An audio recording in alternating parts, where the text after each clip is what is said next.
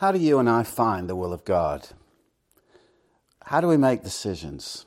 On what basis? How do we know what God wants?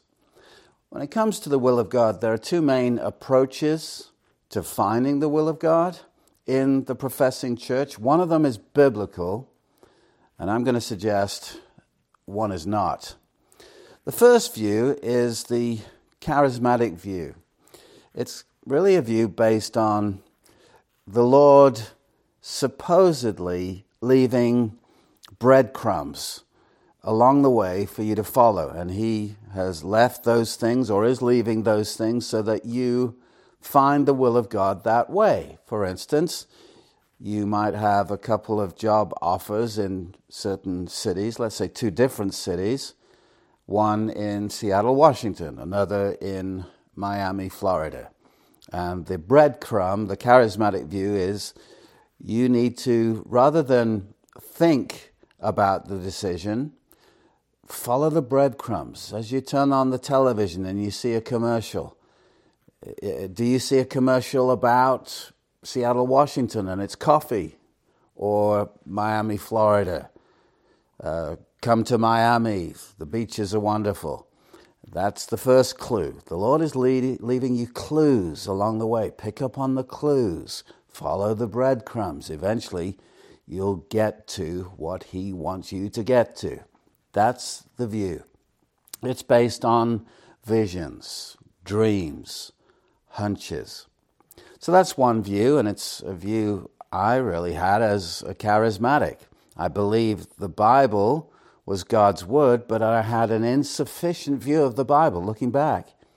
I believe that I also needed something other than the Bible to know the will of God. And when it comes down to it, that is the view. The Bible's not enough. It's good you have it, in fact, every decision you make should be based on Scripture, but you also need something outside the Bible. You need to ask God for a vision, a word, a special word, a dream. And what is the peace you have on the inside of you? That really is the view. There's a lot we could say about that, but I think I've summed up the view. The second view, which I believe is the biblical view, is the Bible's enough. And it stems from, it flows out of our view of Scripture. In the Reformed community, those churches that are based on what the Lord did at the Reformation, bringing the Word of God to the people, one of the solas of the Reformation was sola scriptura. And you've heard it, I'm sure. The Bible alone is the Word of God. Sola is the word in Latin for alone. And the doctrine is this only the Bible speaks for God. Only the Bible is God speaking. The Bible alone is the Word of God, and therefore it is the sole ultimate authority in the life of the church and in the life of the Christian. Now, this is not a Bible study on sola scriptura. That would be a wonderful Bible study, and we've done it many different times in various different venues. The doctrine of sola scriptura comes out of the fact that when you understand what Scripture is, only Scripture has the authority to bind the conscience. Do you remember Martin Luther in 1521 at the Diet of Worms when he was summoned to give an account and really summoned to recant his writings. He, uh, in a nutshell, came up with this wonderful expression unless I'm convinced by sacred scripture or by evident reason, I will not, I cannot recant, for my conscience is held captive by the word of God. And to act against conscience is neither right nor safe. Here I stand. I can do no other. God, help me. Scripture, when we understand what it is, is the highest court of appeal for our faith and our practice. Nowhere besides the Scripture can we find God's voice today. That's because the canon is closed. The 66 books of the Protestant canon, 39 in the Old Testament, 27 in the New, this is the Word of God. Every preacher should be able to say as he opens up and reads the Scripture, ladies and gentlemen, this is the Word of God. It's different from anything else. There is nothing like it. Only the Bible is the Word of God. And when we understand sola scriptura, we understand, if we understand it correctly, biblical sufficiency. The Bible contains all that we need for life and for godliness and godly decisions. So when it comes to the will of God, we're called upon to make godly decisions. We need no other source. We need no other special revelation in addition to Scripture.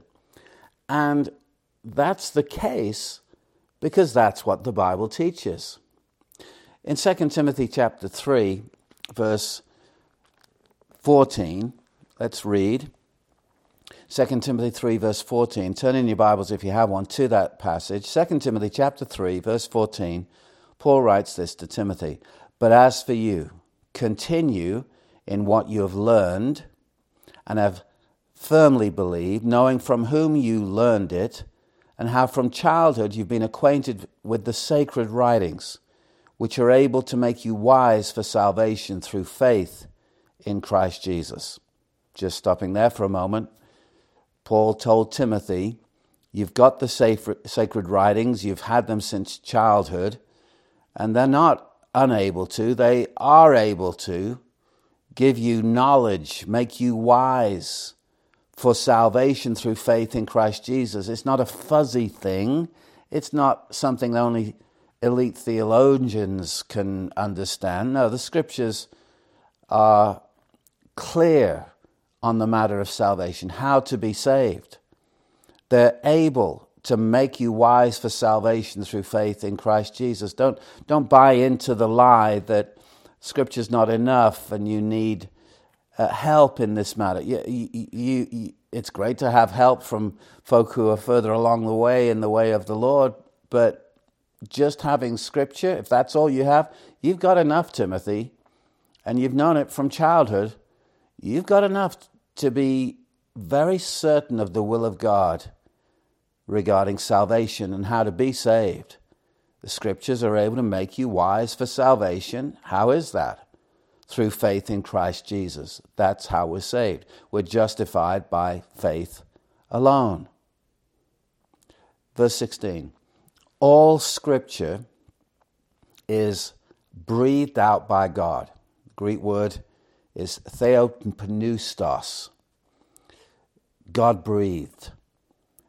All scripture is given by inspiration of God, one translation reads. I believe a better translation is the one I'm reading now, ESV. All scripture is breathed out by God. All scripture is God breathed. It's on another level to anything else. Anything. All scripture is breathed out by God. We can't say that about the greatest classics in the Christian faith. You can't say that about Augustine's Confessions book. You can't say that of Martin Luther, The Bondage of the Will. You can't say that about some Christian sermon. That was inspired, breathed out by God on the same level as Scripture. No way. Only the Scripture is the Word of God, and all Scripture is breathed out by God. Now, when this was written by Paul, the entire New Testament was not yet written. It was being written. In fact, 2 Timothy 3, verse 16, was written before 2 Timothy 3:17. It might have been a few seconds later that verse 17 came, although there are no verse divisions in the original text, but you know what I mean he was writing what is the content of verse 17 after verse 16. And certainly, chapter 4 is written after chapter 3 by Paul. It's not talking about the extent of Scripture, it's talking about the nature of Scripture. Look at verse 16. All scripture is. It's talking about what scripture is. It's nature. In other words, Timothy, wherever you find scripture, if it is scripture, it's breathed out by God. It's on a whole different level from anything else out there. All scripture is breathed out by God and profitable. We could say, and therefore profitable for teaching. That means things to teach, doctrine, for reproof, for correction, and for training in righteousness. That, we could say, so that, here's the purpose that the man of God may be complete, equipped for every good work. Complete, thoroughly equipped for every good work. Anything you need, Timothy? Scripture gives it to you. Anything you will need, Scripture will give it to you. And then, in very much a logical progression, chapter 4, the very next verse, verse 1 says this I charge you in the presence of God and of Christ Jesus, who is to judge the living and the dead, and by his appearing and his kingdom. In other words, under the gaze of God, knowing that this Lord Jesus will judge the living and the dead, and he's coming and he has this kingdom. What a solemn set of statements this is.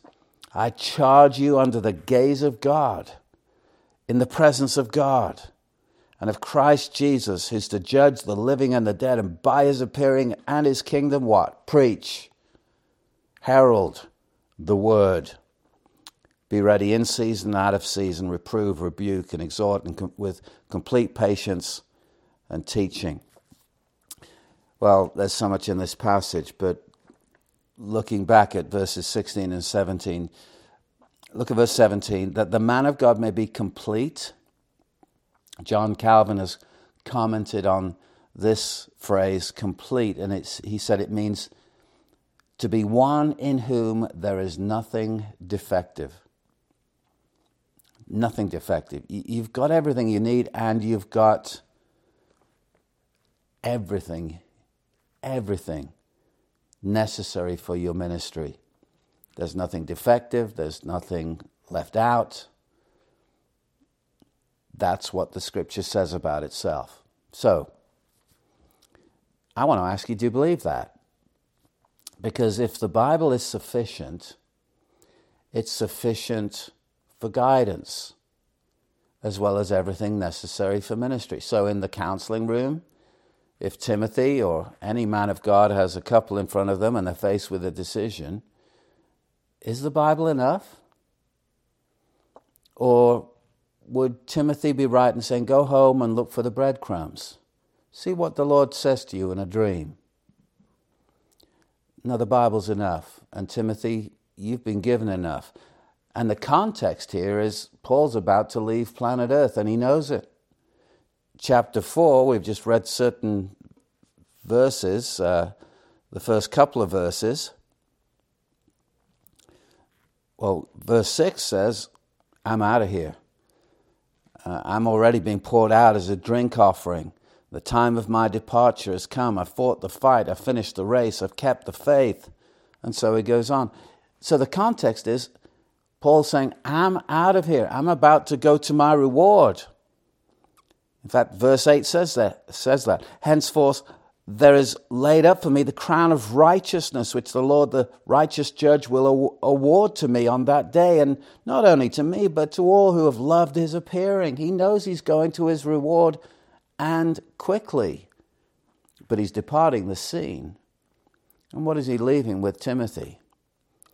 Well, what he doesn't do is say, well, you know, Peter's the first pope, of course. You know, here's his address. If you've got any further questions, he'll speak authoritative words from God. No, no, no, no. Timothy, Timothy.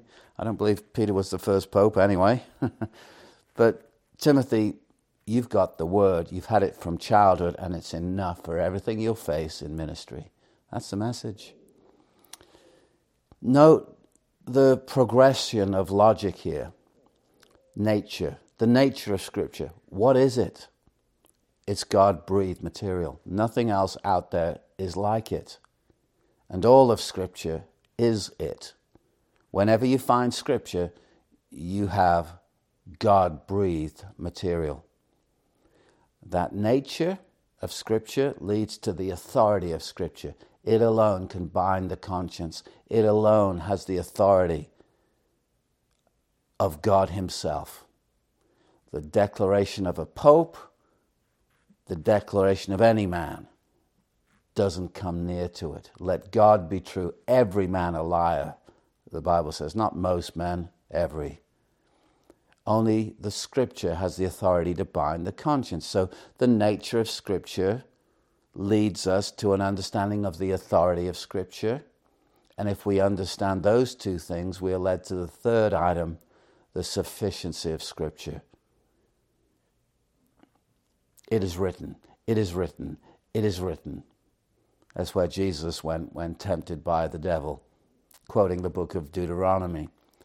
In Matthew 4, verse 4, he said, Man shall not live by bread alone, but by every word that proceeds from the mouth of God. That's what Scripture is words that proceed out of the mouth of God. Steve Lawson once said this when the Bible speaks, God speaks inerrantly, infallibly, and powerfully. That's true about the Bible. It's not true about what happens between our ears, thoughts we have, visions we might have. Justin Peters, let me quote him I'm not sure, but I think the Lord just spoke to me, said no one ever in the Bible. Jim Osman, if God is not speaking, you are not going to hear him if God is speaking, you're not going to miss him. That's right. Again, to quote Justin Peters if you want to hear God, read the Bible. If you want to hear God audibly, read it out loud. That's funny, but it's so true. The Bible is God speaking to us. Let's go to 1 Thessalonians chapter 4. And again, the theme is how do we know the will of God? 1 Timothy uh, excuse me, First Thessalonians. It's actually before Timothy. All the T's are together. First and Second Thessalonians, First and Second Timothy, then Titus. Go to the beginning of the T's, First Thessalonians chapter four, and look with me uh, at verse three. And here we've got a lot of help from God regarding guidance knowing the sufficiency of Scripture, we read verse 3 For this is the will of God. All right, stopping there for a moment, pausing there for a moment. Shouldn't our ears prick up when we hear a statement like this? How do I know the will of God? God declares, For this is the will of God. Oh, well, praise the Lord. God, in His Word, is telling us how to know His will.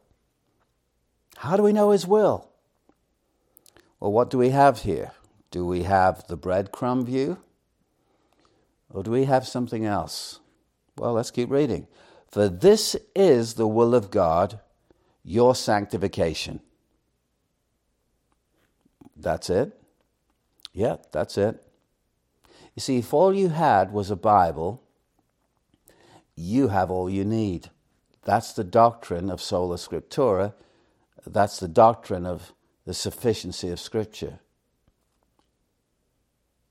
Think about that. Meditate on that. This is the will of God, your sanctification. Well, what does that mean? You being set apart to God. That's what sanctification is.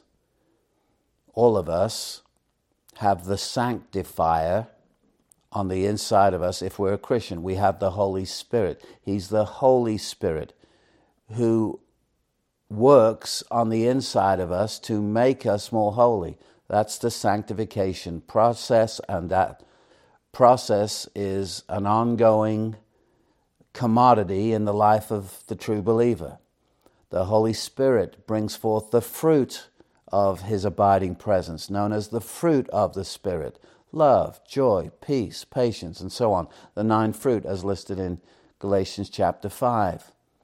And as we see fruit in our lives, we are being more and more sanctified as we see more and more of the fruit of the abiding presence of the Holy Spirit. If someone dives into water, there will be results such as they will be wet. That's an obvious statement, isn't it?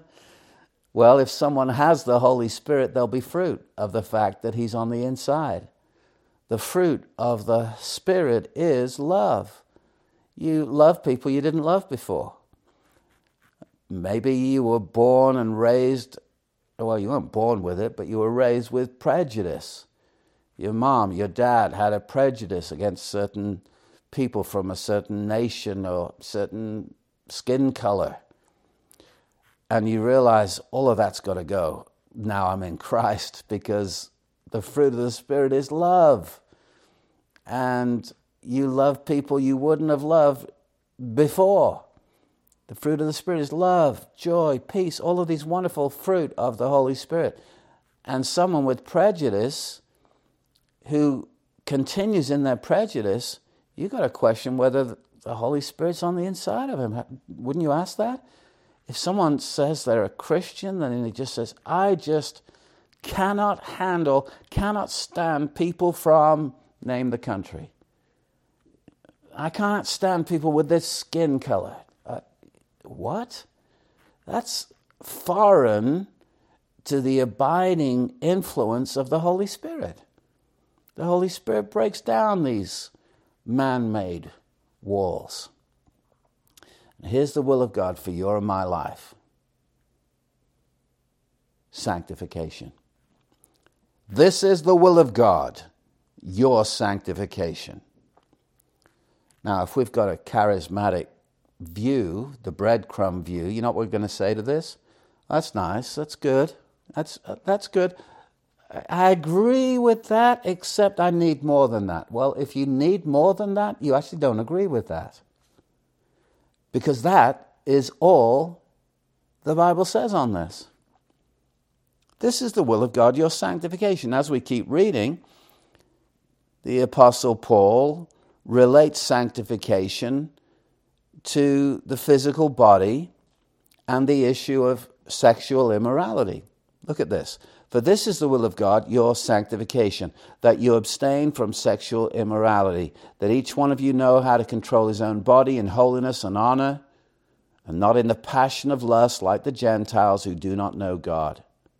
That no one transgress and wrong his brother in this matter because the Lord is an avenger in all these things, as we told you beforehand and solemnly warned you. For God has not called us for impurity, but in holiness.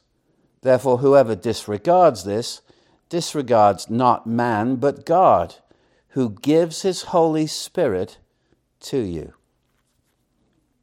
Beautiful words. We could spend an entire series of messages and talks on the content of what we've just read, but let's get the big point. The will of God is your and my sanctification. Here it's applied to the issue of sexual morality, and yet this applies to everything else, every other decision, everything else in life when it comes to your sanctification. Your sanctification includes what you do with the physical body, and it includes everything else. Your sanctification is huge. You see, if you believe, well, sanctification, that's, that's helpful, but I need more than that as a word from God. Again, if that's your attitude, if you believe that, then you don't really believe sola scriptura, and you need a Bible study on that because the Bible teaches sola scriptura. well, Pastor John, don't you believe God speaks to us today? Is that what I'm hearing? Of course, I believe God speaks to us today. He's speaking all the time, in and through and by His Word. So, those two approaches, the breadcrumb view, the charismatic view, versus the sola scriptura view, the Word is enough, the sufficiency of Scripture view. When it comes to finding a church, how do we find a church? Well, find a church nearest the Word, as Paul Washer said, rather than the church nearest to you in location, find a church that's nearest to the Bible.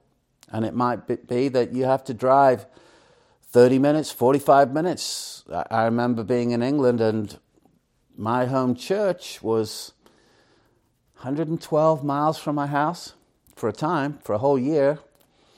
Uh, before I moved to the United States, that's what I did. I drove 112 miles there and 112 miles back every Sunday. Not because I was a hero, but that was my home church. That's where I knew I needed to be planted, and that's what I did. It was no big deal. Don't think I'm a hero for it. No. church alive is worth the drive. so find a church that will cause you and your family to be sanctified. Why? For that is the will of God for you. Perhaps you're faced with a decision about whether or not you move to a certain city. Let's give you this as a scenario three job opportunities in three different cities. Which one should I take? Well, the breadcrumb view would say, well, if it's Seattle, if it's somewhere in Wisconsin, or if it's in Florida, let's let's just stop and see over the next week what kind of dreams we have. See if we have a vision of something. As we turn on the television, are there commercials for Seattle or Wisconsin? Visit Wisconsin.